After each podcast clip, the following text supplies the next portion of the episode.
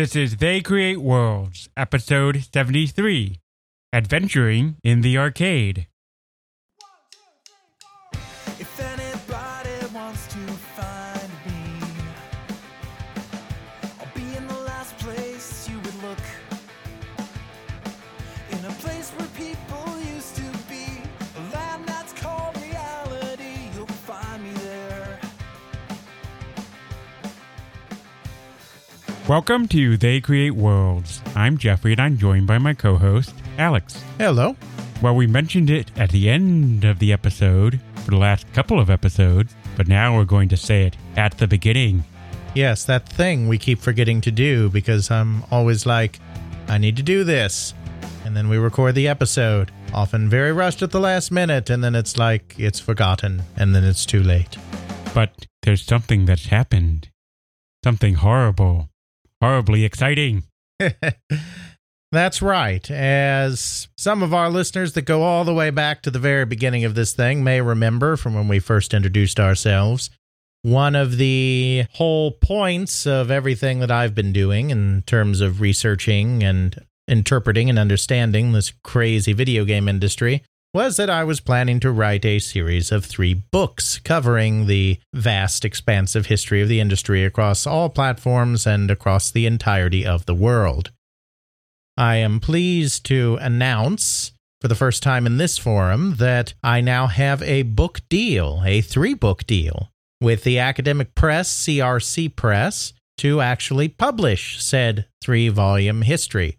So it's going to be a real book from a real publisher that will be coming out sometime in the next couple of years, I would hope. My due date for the book with the publisher is June of next year, and I don't know how long it'll take them to turn around. Maybe it'll be out by the end of 2019. Maybe it'll be more like the middle of 2020. But the point is, it's coming. It's for real. Contract signed and everything. Fancy. But we're not here to talk about your book. Oh. We're here to talk about something else. Something that people in the States aren't really that familiar with. But people in Europe and elsewhere in the world are probably very aware of, and that is the arcade adventure genre. That's right. As a genre, it's not the most well-defined. Part of what we're going to do here is really kind of take a look at what one might call an arcade adventure and what might be some of the hallmarks of that. As a practical matter, it's another way of saying action-adventure game. And action-adventure games in the United States or in Japan would generally be categorized as something like The Legend of Zelda or like the original adventure game on the Atari VCS that combines some element of twitch response to what's going on at the screen with some degree of exploration or collection or that kind of inventory stuff that you would do in a traditional text or point-and-click adventure. If we want to get really technical, the term arcade adventure is just a synonym for action adventure. In my opinion, when you examine the games of Europe, and particularly the United Kingdom, that are called action adventures or arcade adventures, there really is a distinct genre that developed, specifically in Britain and the continent, on home computers available in those regions, that is very distinct from something like a Zelda. I think it's fair to categorize these as their own genre, and the term arcade adventure is as good a term as any to do that. It kind of combines arcade-like action with something more cerebral as well. It's not always inventory management or ability management. Sometimes it's just puzzle solving. But either way, there's more to it than just your standard run and jump and shoot that you would find in an arcade game like a platform game or a run and gun. Do you think this has something largely to do with the fact that in Britain and in the rest of Europe, consoles never really took off in the beginning, and PCs like the ZX Spectrum were really the ones that sort of dominated, and you had all of these homebrew software and people who were very cerebral because they had to know how to program these systems in order to even have a game to play?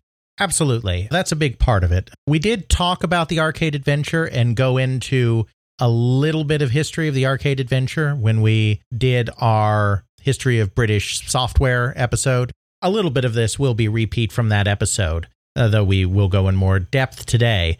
But that's exactly the reason something like this developed. And it also developed due to hardware limitations as well. As we said in our earlier British episodes, there really was no console market in the United Kingdom or on the European continent in the 1980s. It really wasn't till around 1990, 1991 that there was a real market there. Now, there were consoles there before that, of course. The Atari 2600 made it over. I think the Intellivision made it over. I know the ColecoVision made it over. Certainly, both the NES and the Sega Master System made it over before the 1980s were over. These systems made it to Europe, but they were very expensive. They were expensive largely because you had to add import costs of some kind on top of just the regular cost. And these were expensive things even in the United States. I mean, an Atari VCS was nearly $200 and $200 in early 1980s money. So probably closer to $400 or $500 in today's money. Something as primitive as a VCS was costing you just as much as a PlayStation 4 might cost you today, but for much, much less interactivity, play appeal, whatever you want to call it. The games still cost $60, $70, $80 a piece. Well, right. The games cost more because it was, of course, the cartridge medium, which is a very expensive medium. So the games back then were costing $30 or $40, which sounds like, okay, well, that's what we pay for a CD game today. But no, because it's $30 or $40 again in early 1980s money. And so you're probably talking about games being like $80. Yeah, I don't have the inflation calculator in front of me, but my guess is it's about double from that period. I mean, talking $80 for a game that, again, even though some of those games are considered real classics today, the gameplay is rather limited if you're just looking at it in terms of the cost per minute of play that you're getting out of that.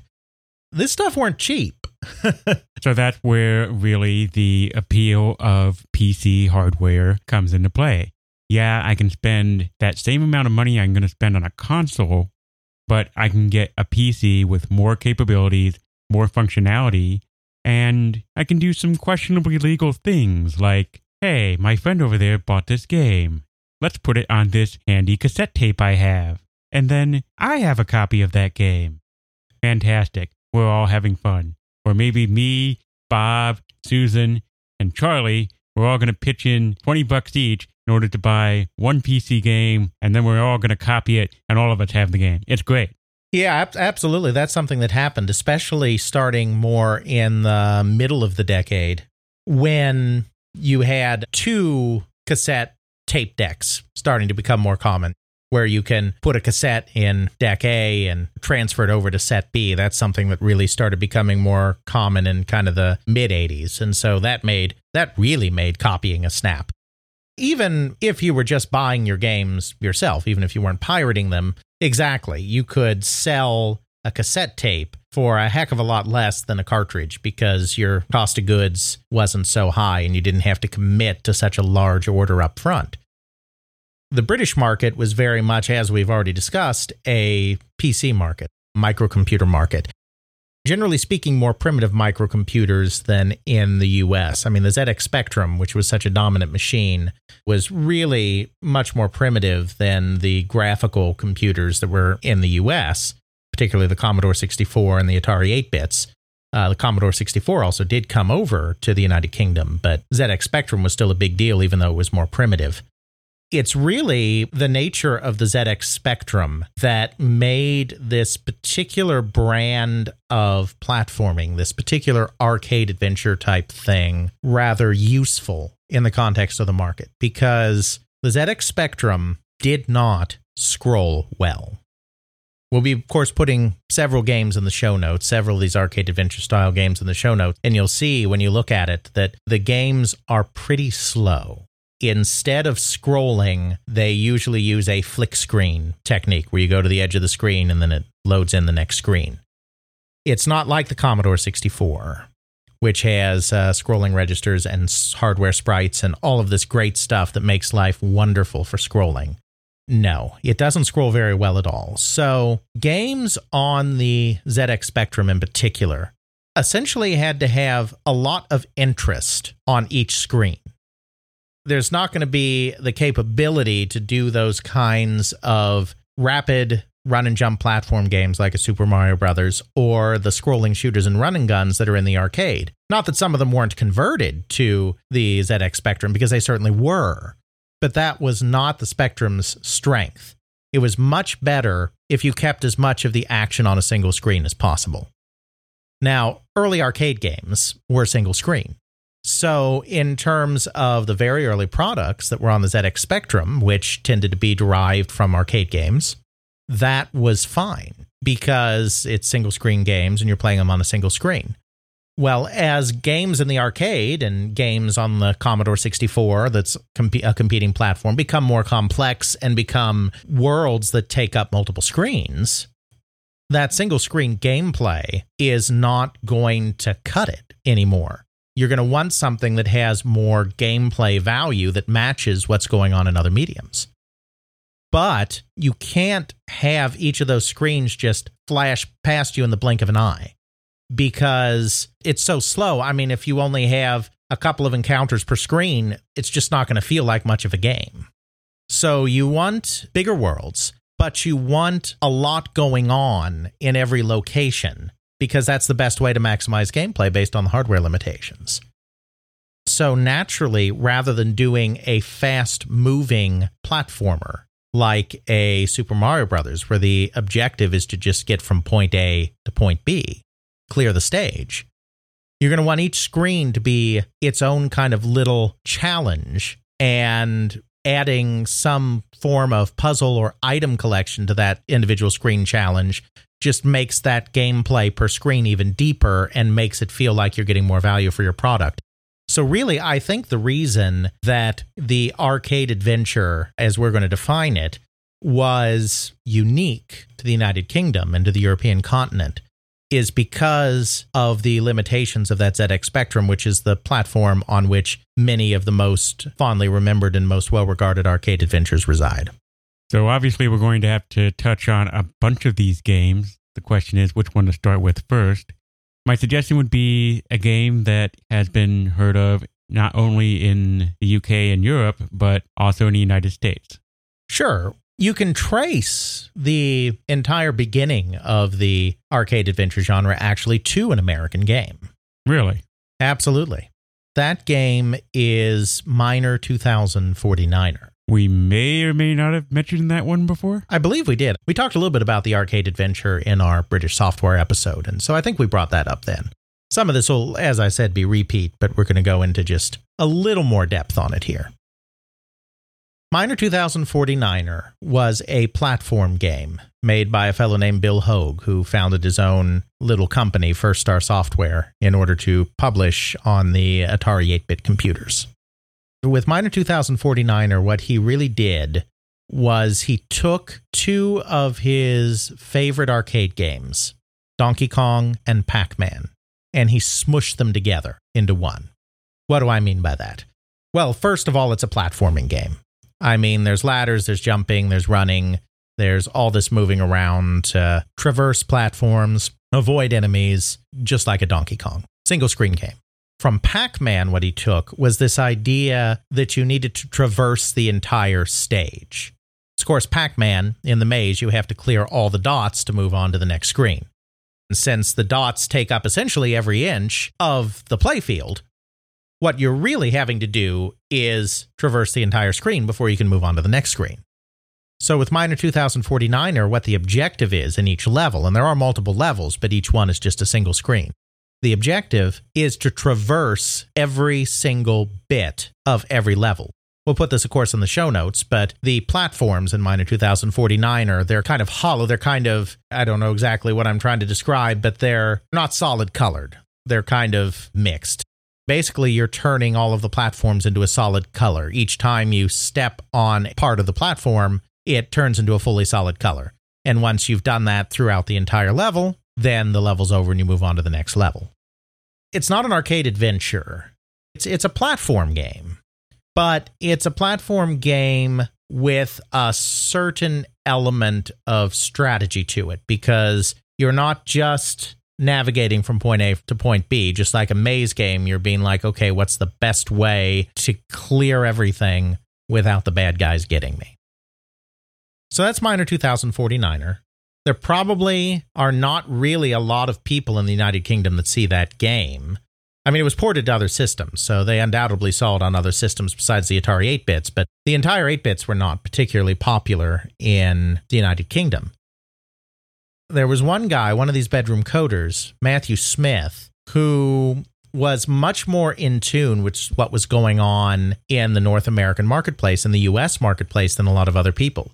He had a TRS-80, for instance. Now, Miner 2049er wasn't a TRS-80 game because that thing could barely do graphics. You couldn't do a game like Miner 2049er on that. But, I mean, he owned a TRS-80, which was not a common computer in Britain. That was an American computer, and he was kind of up on what was going on American computers. So Matthew Smith, teenager, saw this Miner 2049er game and decided that he would make his own kind of similar game called Manic Miner. Manic Miner is a pure platform game. It's not what you would call an arcade adventure. These are kind of the steps leading up to this idea of the arcade adventure. Manic Miner is a platform game, similar in some ways to Manic Miner in that it's single screen and all of that, but it is actually a get from point A to point B game.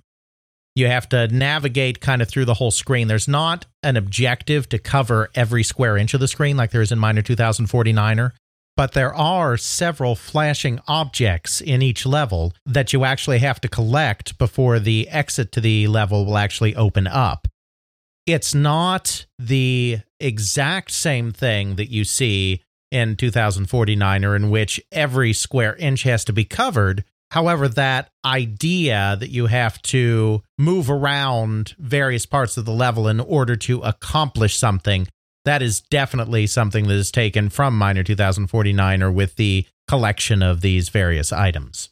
So the idea of having to navigate a complete space kind of comes from Miner 2049er, and obviously so does the Miner theme and the platforming theme. I mean, he liked other platformers in the arcade and whatnot too, but obviously Miner 2049er was a big part of this. It's a game where you have to get from point A to point B. You start on one side of the screen, like in the upper left corner, and you have to get down to the lower right. You have to avoid obstacles, enemies, all of this stuff, while collecting all of the items to open the exit. And when you get through one screen, you go to the next screen, and you go through a succession of screens, individual levels, to get to the end of the game. It's very whimsical. It's got kind of that British surrealist humor thing going on in it. So some of the enemies get quite bizarre. We'll see that in the show notes, of course. It's got a nice sense of whimsy. It's got kind of decent jumping mechanics. It's really hard. It's challenging. That does really well. I mean, that is one of the true foundational games of the British software industry generally, quite frankly. Came out in 1983, so the industry had already been going for a couple of years, but this was one of the first homegrown games that basically said, look at this. It is awesome. We must buy it. We must play it. It was a huge success in the context of the times. Where do you go from there? Clearly, a game this big requires a sequel. A game that's successful. Just doing the same thing again is really not going to be enough. People will just see that as more of the same. I mean, you could do another 15, 16, 20, 30, 50 levels of the same type of gameplay, but I mean, at that point, you're basically repeating yourself, right? How do you move beyond that? Well, first of all, you do create a lot more rooms, a lot more individual levels. But then instead of just having each one be its own self-contained thing, you make each one part of a larger world. You make them interconnected. You can move from room to room. You can go forward. You can go backward. You can go down. You can go up and discover different rooms, all connected together. Well, as we said before, this is on the ZX Spectrum, so you can do that. But it's not like you're going to be doing it in a Mario style where you're just whisking through it. you know, each screen, like I said, has to hold a certain amount of interest. So how do you make a game like that hold interest screen to screen when it's going to be fairly slow moving? The answer is you make it a scavenger hunt. And so that's how we get from Miner 2049er or Manic Miner, which are very clearly platform games, even if they do have some degree of strategy in the way that you negotiate the levels, to something that we might call an arcade adventure, which is not just the action element, but it's also the element of discovery, of exploration, of having to move through all these various rooms and then collect things within those rooms. So Jet Set Willy takes place in a house. It's only loosely relatable as an actual domicile. A lot of the rooms that are connected to each other are very fanciful, and it's not like it really has a real house floor plan. But it's a fun house. Yeah, but it has bathrooms and bedrooms and other kind of rooms you'd expect in a house, kitchens, and then it also has more kind of bizarre spaces. You've never been in the entertaining, shady carnival fun houses. Right. And our good friend Miner Willy, who is now risen to meteoric success, I think Matthew Smith is putting a bit of himself in this one, has got the big house now. You know, all the stuff he did in the first game has made him very wealthy. So he has this big house now. He's a partier now. He's had a big party and had everybody over, and they all made a big mess, and he passes out in his bathroom, and then he wakes up in the bathroom, and all he wants to do is go to bed because he's had a long night of partying. But his maid, housekeeper or whatever, will not let him go to bed until he cleans up his darn mess. So there are objects scattered throughout his mansion, and he has to collect all of the objects and return them to his housekeeper so that he can go to sleep. Sounds fanciful. Yes, obviously, plot in some of these games is not really their going to be their strongest suit.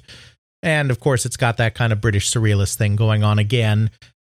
Matthew Smith did get a lot of money very fast because Manic Miner was a huge hit. Anecdotal evidence does suggest that he did become a bit of a partier and did become a bit wild. So I think he was sneaking some commentary on his own story there. He didn't have a big house, but the rest of it, I think, was a little commentary on his own situation. He actually left the company that published Manic Miner, Bug Byte. We talked about them in the software episode because they were one of the very first British software houses, and joined with a couple of other people to found his own company called Software Projects.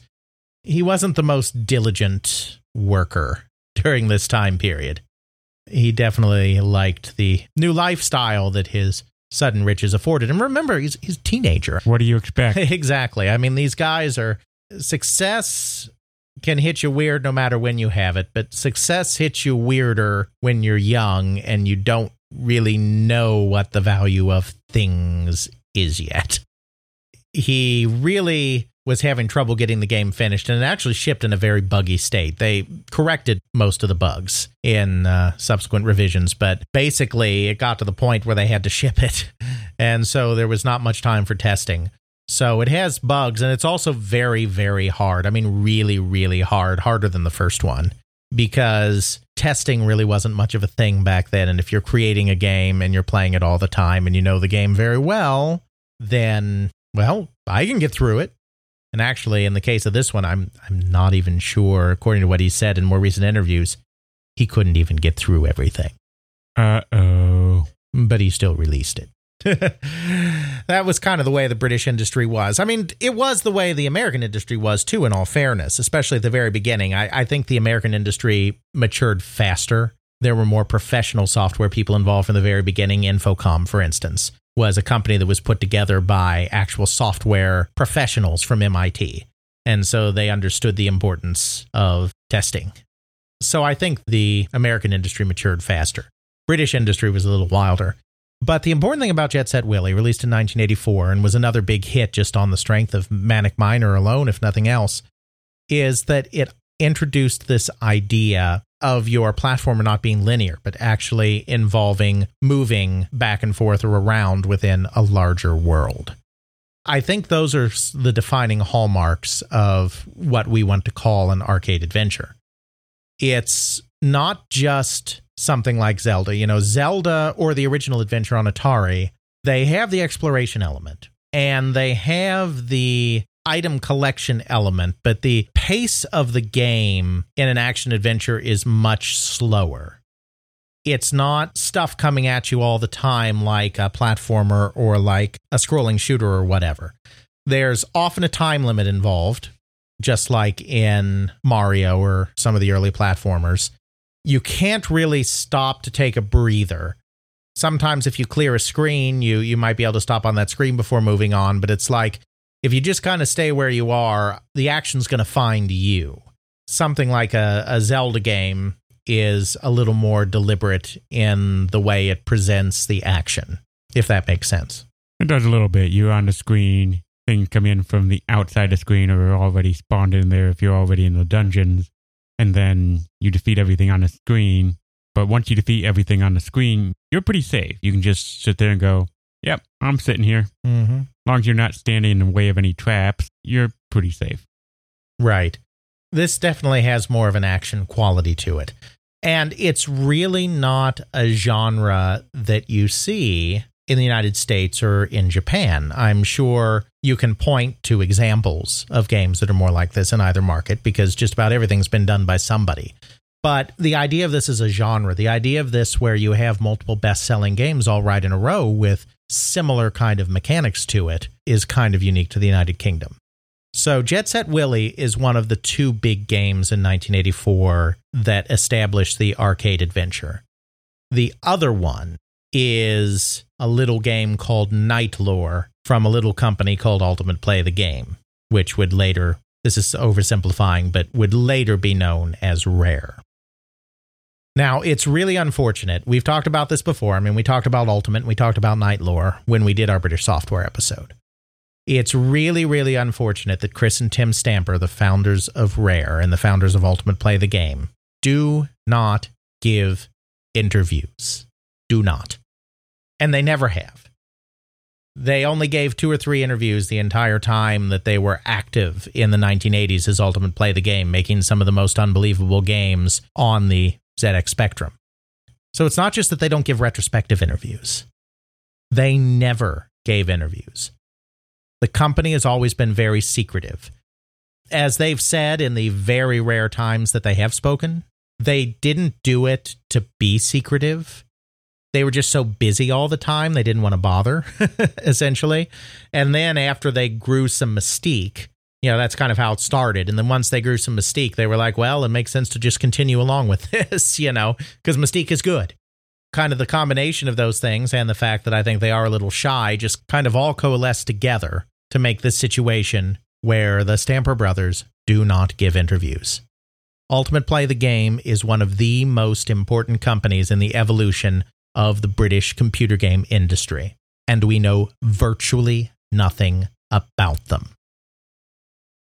So we can't know exactly where the Rare strand, the Ultimate Play the Game strand of arcade adventures came from. We can't know the influences fully.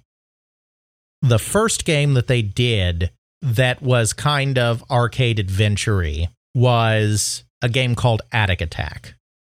And we did talk about this. Some of this, again, is repeat. We did talk about this one. Attic Attack is not a platformer, so it's coming from a different family tree from Miner 2049er, Manic Miner, Jet Set Willy, etc. It's overhead view, but otherwise it's very similar to what's going on in a game like Jet Set Willy. You have a series of individual rooms. You have flick screen, you know, you don't scroll.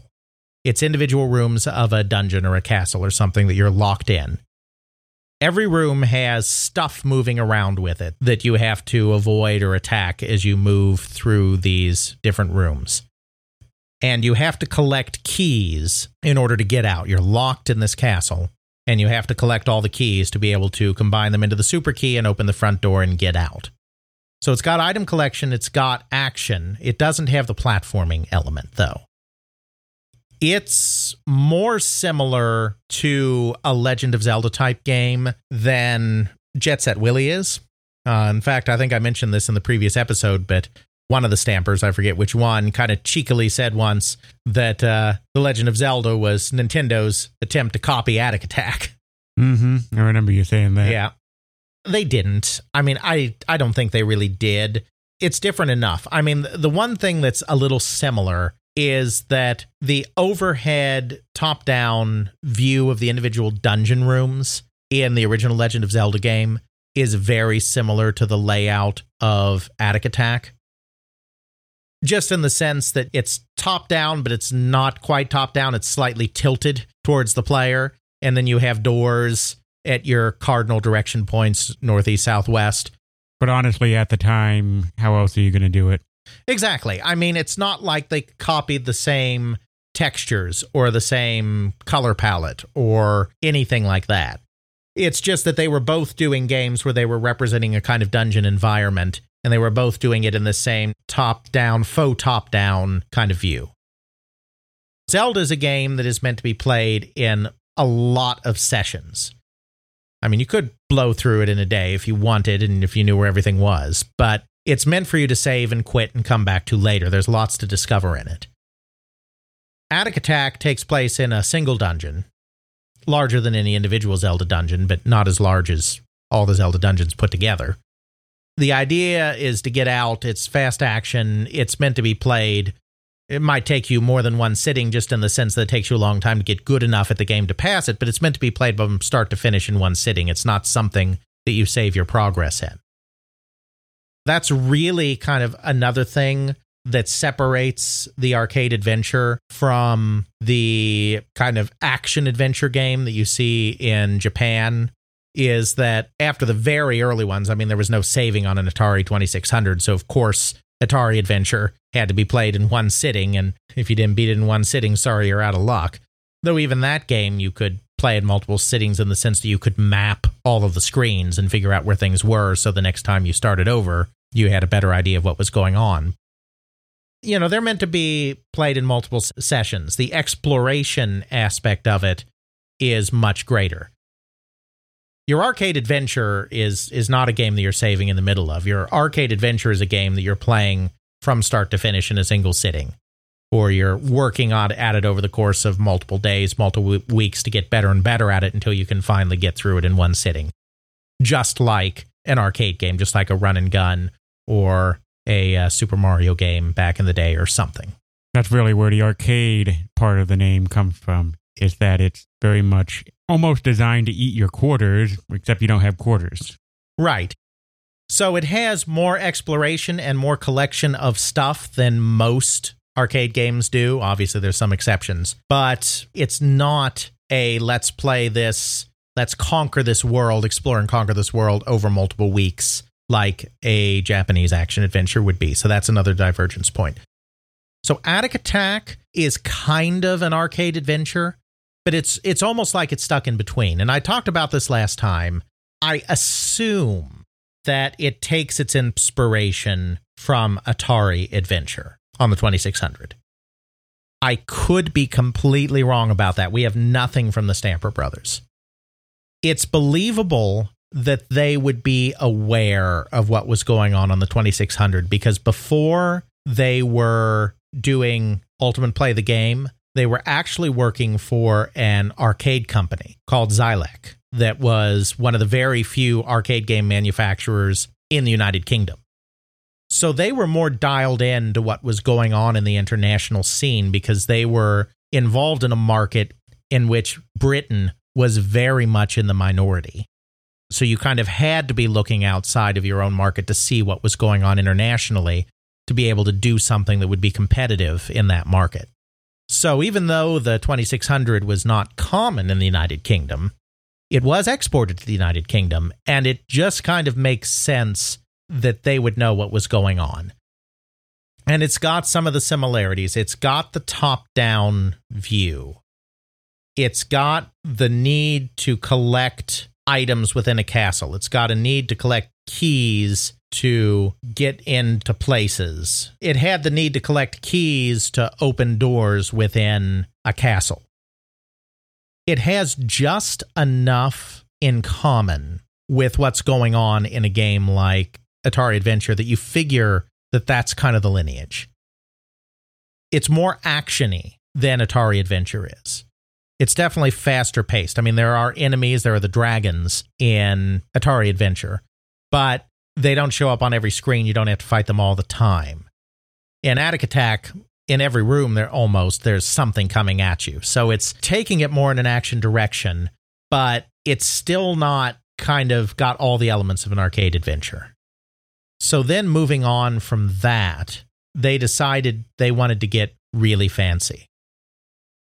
If there's one thing that the Stamper Brothers have always been known for, it's pushing the envelope graphically way farther than anyone possibly thought it could be. And no one can seem to replicate it very well. Right. Obviously Donkey Kong Country is the most famous example of this, at least in the United States. Just as famous, and I don't believe that's an exaggeration, just as famous in the United Kingdom is what they did with Knight Lore. With Knight Lore, they took the basic idea of Attic Attack, that you are moving through multiple rooms of a place, in this case it's a wizard's lair, and collecting things. In this case, you're a werewolf. It actually has a day-night cycle, so you turn into a werewolf at night. And you have 40 days and nights, because it's on a timer, which was a real hallmark of a lot of the early arcade adventures. You have 40 days and nights to collect all the items you need around this lair to take to the wizard so that he can cure you of your lycanthropy.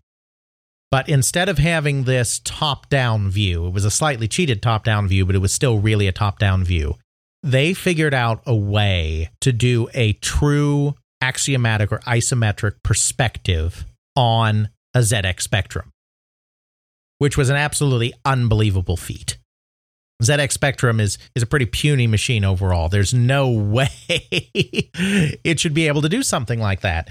And, the technical side of it is kind of out there. I'm not a technical person. I'm going to kind of gloss over that, but they figured out a way to draw the graphics that there would essentially be holes that would create background spaces behind other active elements of the graphics. So you could have a character walk behind a pillar and that character would disappear when they were behind that pillar. I mean, it had that true kind of three-dimensional quality to it within an isometric perspective. It's not full 3D, but this true kind of 3D environment, it made it feel like you were in a real world almost. In this one, then they added in the platforming aspect, because in top down, you can kind of do platforming, but it's not very interesting platforming. I mean, Link's Awakening, for instance, has you jump over holes occasionally with the rock's feather, but top down platforming is not very interesting platforming. But once you go isometric, you can add those platform elements back in. And that's what they did. So there's lots of platforms in the stages. There are lots of blocks that essentially serve as platforms that you have to bounce around, jump around to get to items. And then there are some items that are in places where there are no platforms, and you actually have to move other objects within the game world over to some kind of position where you can then use them, get on top of them to reach these items. All of a sudden, you're taking some of these elements that were in Attic Attack, the action elements, the exploration elements, and the collecting things elements, and you're adding back in that platforming action. And were they inspired by Manic Miner? I don't know. Again, we don't know what the Stampers were doing. If you know them, send them Alex's way. Oh, gosh. No, seriously. They talk to nobody. There are plenty of people that know the Stampers. I mean, other people at Rare have given plenty of interviews. We know a lot about Rare's later games, stuff from the Super Nintendo on. We know a lot about Donkey Kong Country. We know a lot about GoldenEye. We know a lot about Banjo-Kazooie, because it wasn't primarily the Stampers working on those games. It was other people at the company. I mean, people willing to talk. Yeah, people that know the Stampers, and I'm sure still have their email addresses or phone numbers, have given interviews. It's just the stampers are not the type that want to do that kind of thing. I would hope that at some point they'll sit down with some historian and give a full oral history. I mean, I really hope they do. I mean, yeah, they don't want to give an interview to every enthusiast magazine or enthusiast news publication that comes along, but I would hope that they would be cognizant enough of the importance of their history to at least sit down with somebody once in their lives before they go, because there's just so much of the early British industry and the evolution of it that is lost by not having their input. It's very tragic from a historical perspective. So they made this with the platforming added into everything else, and it's a true arcade adventure. It's kind of the other branch. You have your Jet Set Willy style adventure, which is a side-scroller where you're exploring multiple screens, collecting things, and then you have your Knight Lore derived, which is isometric. Individual rooms tend to have fewer enemies than in your straight platforming ones, but they have the isometric platforming action. They have the obstacles to avoid. Sometimes they have the concept of gaining new abilities in them as well, or new items that allow you to progress further in this more isometric kind of space. Knight Lore is so far ahead of what everyone is doing at the time they have it done. They literally sit on it for a year. They don't release it when it's done. They go back and do a more primitive side-scrolling arcade adventure kind of game called Saberwolf instead of releasing Knight Lore. And they take the time in between those releases while they're living off of Saberwolf to create a second game similar to Knight Lore called Alien 8, because they knew that as soon as Knight Lore hit, the whole industry was going to be blown away. Everyone would start copying what they were doing. And so they wanted to have the sequel. It's not a direct sequel. It's just a sequel in the sense of using the same gameplay and the same kind of engine lined up before they actually released the first game, so that they could get a second game out and make as much money on that as they could before the inevitable clones started eating away at their market share. Makes sense. Some very impressive forethought. Yeah, I mean, these were shrewd guys. I mean, they were always so far ahead. Even their earliest games on the Spectrum were just leagues and leagues ahead, streets ahead of what anyone else was doing. They were by far the most impressive group of people working on the ZX Spectrum. So you have Knight Lore and you have Alien 8. So now you've got these two lineages, and both of those lineages continue forward. Kind of in the side-scrolling action piece of it, you get this trend towards mascot characters. I mean, Miner Willy is kind of a... He's not really a mascot character, but he's a character that's in both games. I mean, he's in both Miner Willy and Jet Set Willy, and they were working on Jet Set Willy 2. Well, there was a Jet Set Willy 2, which was essentially a port of Jet Set Willy to other platforms where the guys doing the port basically finished the original game. Like, the original game was supposed to have a few more screens than it did, but Matthew Smith was having trouble with his disk drive. It was corrupting sectors, and so he couldn't fill all the sectors of the drive. He ended up 4 rooms short than he meant to be because he couldn't finish the game because of his faulty hardware. So when Jet Set Willy 2 was made, it was really taking the original Jet Set Willy, porting it to other systems, and then adding a few more rooms. Matthew Smith didn't work on it. A couple other guys did, and filling it out more. There was supposed to be a real sequel to Jet Set Willy that came out after that, but... You know, I told you that Matthew Smith was not necessarily working his hardest during the creation of Jet Set Willy. He wasn't working his hardest after the creation of Jet Set Willy. And so barely any work was ever done on it. He and his friends were basically goofing off all the time and never got another one out. Miner Willy was kind of a mascot-style character, but he wasn't really a mascot-style character. As the action games continued, this became a prime genre in order to try to do mascot characters. And, you know, that was really true in Japan as well. I mean, Super Mario Brothers, Sonic the Hedgehog, Bubsy the Bobcat, and all of these characters that were created, maybe not all of them were created to be mascots at the point of inception, but all created to be characters that could be used across multiple games and that would build a following across multiple games. This is something that was done in the United Kingdom as well, and it was mostly done with these arcade adventures. And again, there's no mystery to that. Platform games tend to have characters that are a bit more well-defined, a bit larger, a bit more detailed than a run and gun. And certainly, you know, it's an actual character and not a spaceship or something like in a shooter game. So it lends itself to having characters with some degree of personality to them. So just as the platform game became a prime way to create recognizable characters that could appear across multiple games in Japan, so too did the arcade adventure become kind of the same platform for this kind of stuff in the United Kingdom. It really focused on everyman. I think I'm not an anthropologist really, so I want to be careful when I say things like this, but England is a very class-conscious society. We've talked about that before. I mean, really class-conscious. I think for a lot of the bedroom coders, not all of them, but a lot of the bedroom coders were kind of working class. You know, their parents were working class. I think the idea of an everyman kind of hero, therefore, was very appealing within the context of the British computer game industry, if that makes sense.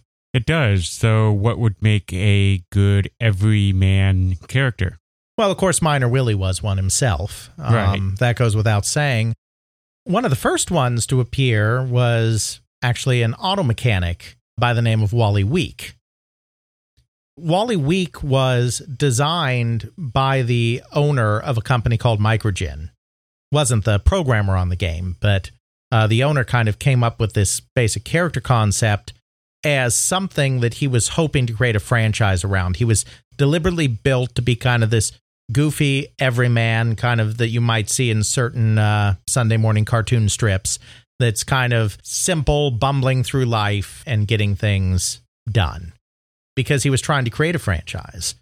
And actually, the first game the character was in, a game called Automania, was actually more of a pure platform game. You see, that was released in 1984. That was released in the same year that both Knight Lore and Jet Set Willy came out. So it's still more emulating what's going on in the arcade more than what's going on yet with this new arcade adventure genre. It's a little like Burger Time. It's not really a direct clone of Burger Time, but in the sense that he's assembling an object. In Burger Time, you're assembling hamburgers by moving around platforms. And in Automania, you're assembling automobiles by moving around platforms. But it's definitely more of a pure action game. But he wanted to carry this character forward. He wanted to keep using him in new games. And then after Jet Set Willy and Night Lore are out, you have this new template for this arcade adventure. So the second game in the series, the one that really gained a lot of attention for the first time, Pajama-Rama, really took its cue from the Jet Set Willy game. I mean, even to the extent of involving a bed as a key plot point. Because our friend Wally Week needs to get to work, but he is tired and he is oversleeping. And his alarm clock has wound down, because he has a wind-up alarm clock. While he's sleeping, his, spirit form can, leave his body and wander around his house, because reasons. So your job is to explore his house, avoiding enemies, avoiding obstacles, gathering items needed to progress, until you ultimately find the key to the alarm clock and take it back to his bedroom so he can wind his alarm clock and wake up and not get fired or something. So it's another house exploration game, just like Jet Set Willy. The difference between Pajama-Rama and Wally Week and Jet Set Willy is this spawns a whole series of games. And as the games go on, they actually get more action-y at the expense of some of the arcade adventure elements. But they're still item collection and stuff, so they're still arcade adventures. They just move in a slightly more action-y direction. And he gets a whole family, so there are multiple characters that get controlled in later games. But it's a whole franchise. This idea of creating a franchise around an arcade adventure kind of starts with Wally Week. So you've kind of got the spectrum of the more action-y, you've got the spectrum of the more exploration-y, kind of all within this framework of the arcade adventure. And then you also have this idea of mascot characters. I think the mascot character thing really reached its high watermark with a series called Dizzy.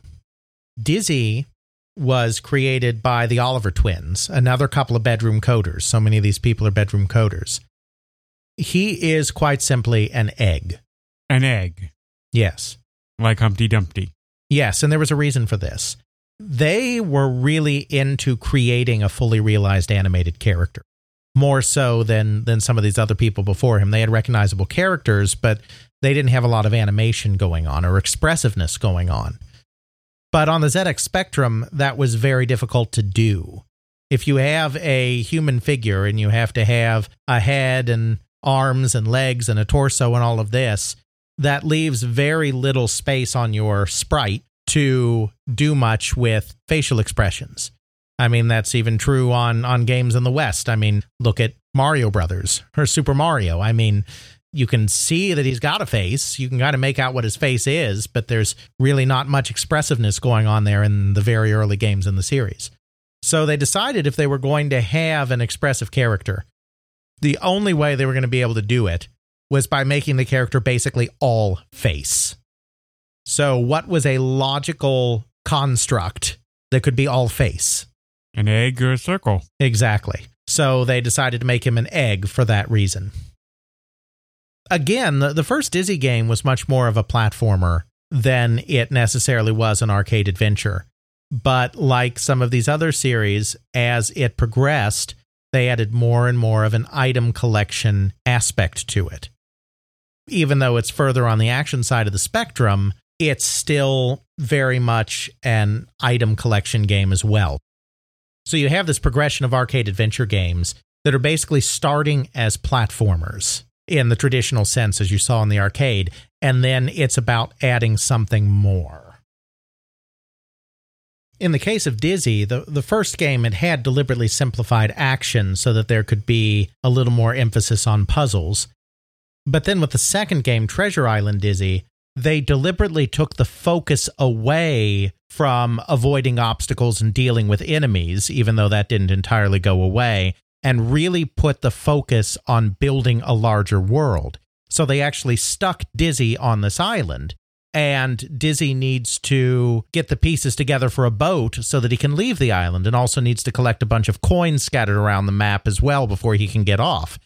And they put in an inventory system where he actually sometimes had to collect certain items before he could collect certain other items to get off the island. So it's much more of a puzzle element than an action element, and that truly is what makes it more of an arcade adventure.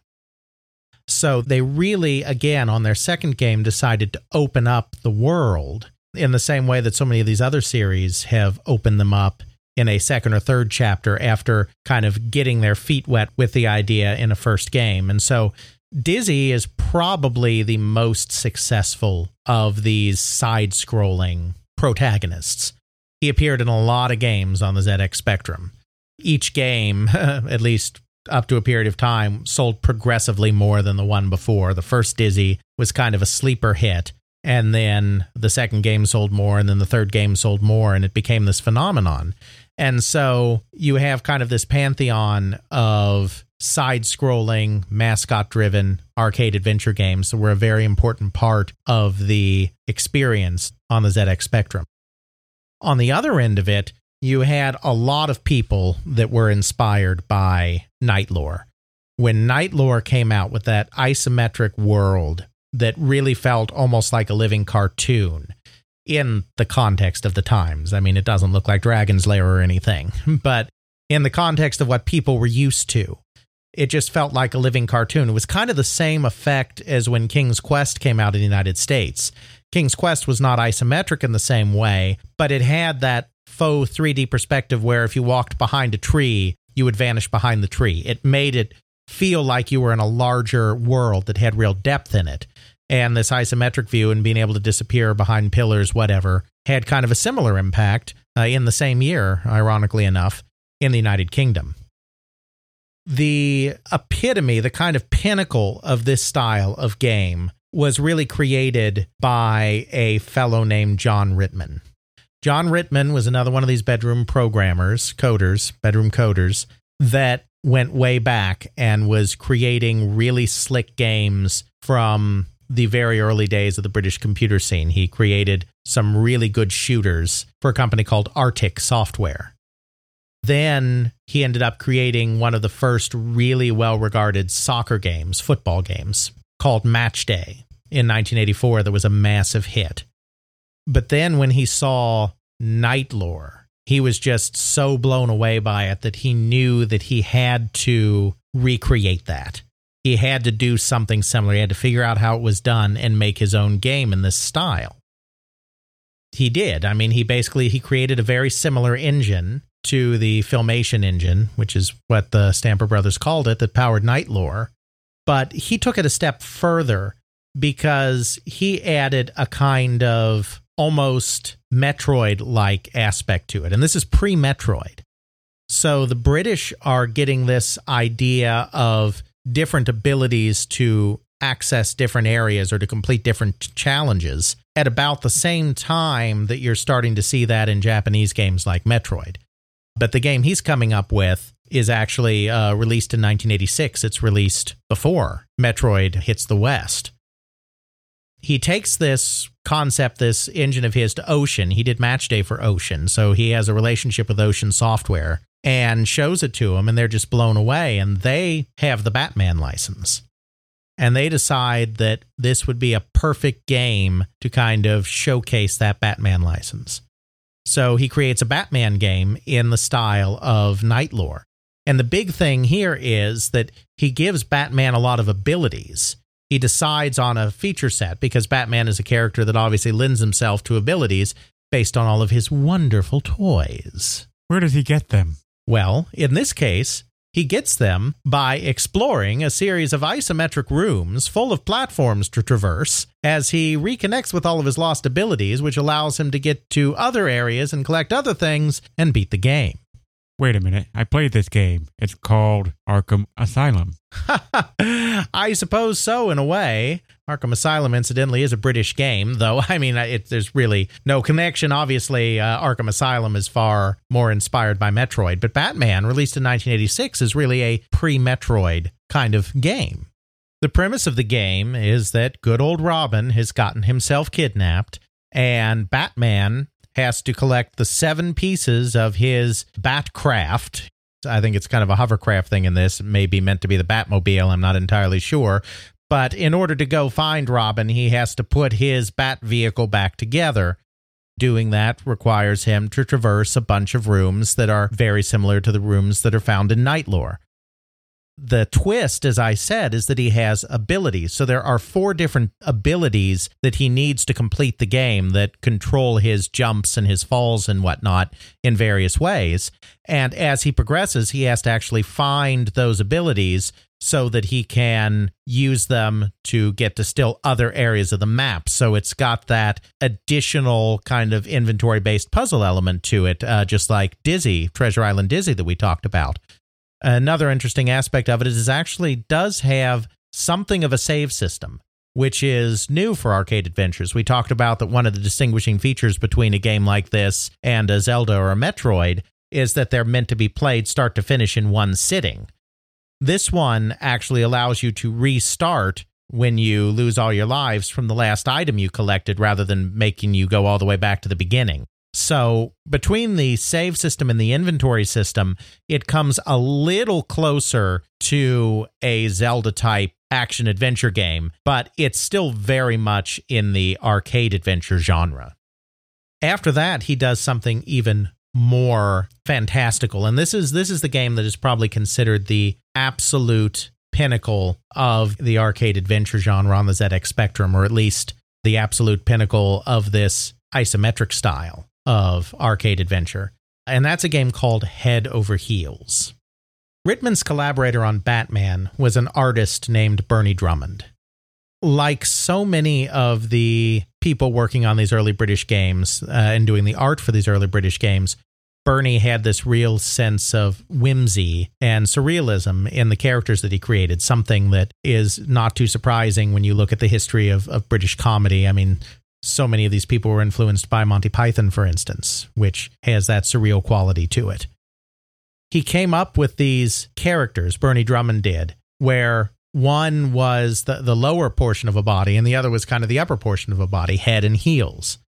John Ritman just really loved these and decided that as a follow-up to Batman, the cool thing that he could do is have two separate characters that start in two completely different parts of this maze, of this series of rooms, each with their own set of abilities, and then at some point have them come together so that they can join together and do things together. They can, you know, reconnect their bodies. Head and heels can become essentially head over heels, and then when their powers combine, they have even more ability to navigate this space. And so that was the concept behind Head Over Heels. Just by having two characters that had to combine to solve puzzles, you immediately opened up even more intriguing possibilities for puzzle solving and for navigating this space. That was really kind of the high watermark of this style of game. Once you got into the 16-bit systems, these kind of slower isometric games were kind of giving way to more action-packed games, because your Commodore Amiga, with its Blitter and its Copper and its advanced graphics chip and everything, could really push pixels really well and was really well suited to fast action and scrolling. So kind of the advent of the 16-bit computers is kind of the beginning of the end for this genre, because the unique characteristics of the ZX Spectrum that almost required you to have a slower, more thoughtful game like this just wasn't as necessary on the 16-bit systems. Arcade adventure games didn't completely go away, but they definitely became faster-paced and more action-like. Where does that leave us, then, with the arcade adventure? Well, the concept never really spread beyond Europe.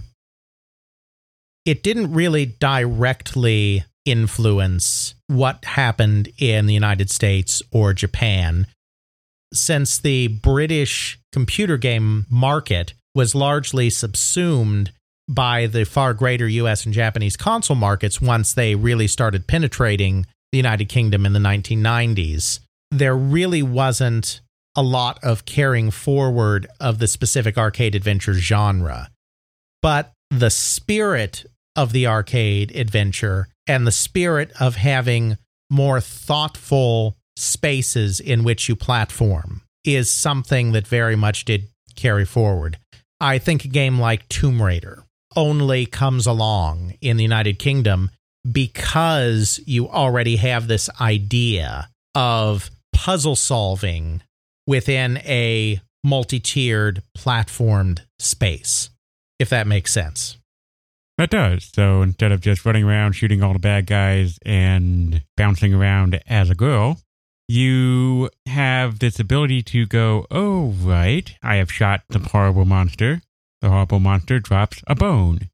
Well, if I take this bone and shove it into this slot here and pull down, it makes the gate go up, and that lets me get to point B, which then lets me open this door, get this key.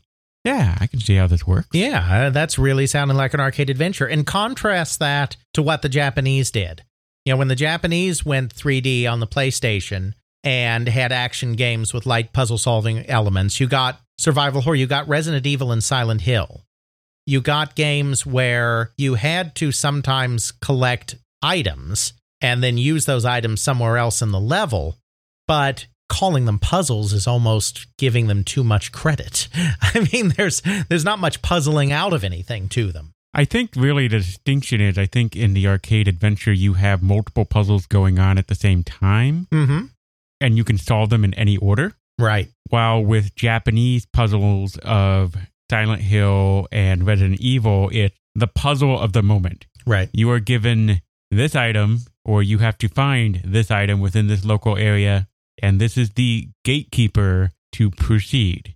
While in an arcade adventure, you can proceed for quite a while before you hit that sort of, okay, I really need to get this item. Exactly.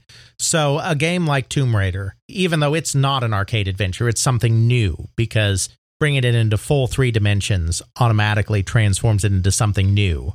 You see that lineage of the arcade adventure, and obviously Tomb Raider becomes a hugely popular and influential game. So that's one of the main areas where the arcade adventure, I think, influences internationally. Certainly some of the kind of collect-a-thon kind of games where you're having to collect a million different items in a stage, like Banjo-Kazooie, which is a Rare game. So it's a British game. You know, it's a 3D platformer kind of in the vein of Super Mario 64, but the collection element of it is far, far greater than the collection element of Super Mario 64. I mean, that's a collection game, but again, you're mostly just collecting one thing at a time. Here's the star of the moment. Go get it. Yes, within a level, sometimes you can choose which star you're going for, even if it says you're on star number 1, maybe star number 3 is accessible, but not always. Sometimes you have to choose the particular star in order to have the level set up in such a way that you can get that star. You know, the Japanese way is still a little more pinched off, even when it's somewhat open world collection. Whereas Banjo-Kazooie, here's the level. There's so many musical notes in it. There's so many this in it. There's so many that in it. Go get them. Another one like that would probably be Psychonauts. Mm-hmm. Absolutely. Psychonauts has some of that in it as well. It stays with us. It stays with us even today, even though the arcade adventure was never a big thing outside of Britain and Europe. Just certain elements of it, the idea of being turned loose within a world to collect, or the idea of being turned loose in a world that's kind of multi-tiered or multi-leveled and having to solve a series of puzzles in order to progress while also occasionally shooting every endangered species you can find, and dinosaurs, because that kind of, you know, all plays into modern games. And it's something that is very uniquely British. It's not quite as big a contribution as the open world game is. You know, we did the Elite episode where we really showed how Elite and then moving on to Grand Theft Auto was so important to defining that style of game. It's not quite as significant a contribution as that, but it does stand as another one of Britain's kind of more important contributions to the international gaming scene.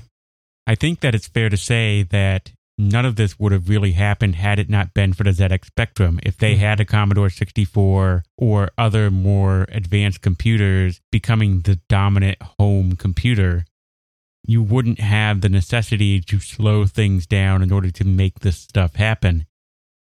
I imagine some of these games, especially the more popular ones, were ported over to the Commodore 64 and other computers of the era. Mm-hmm. Oh, sure.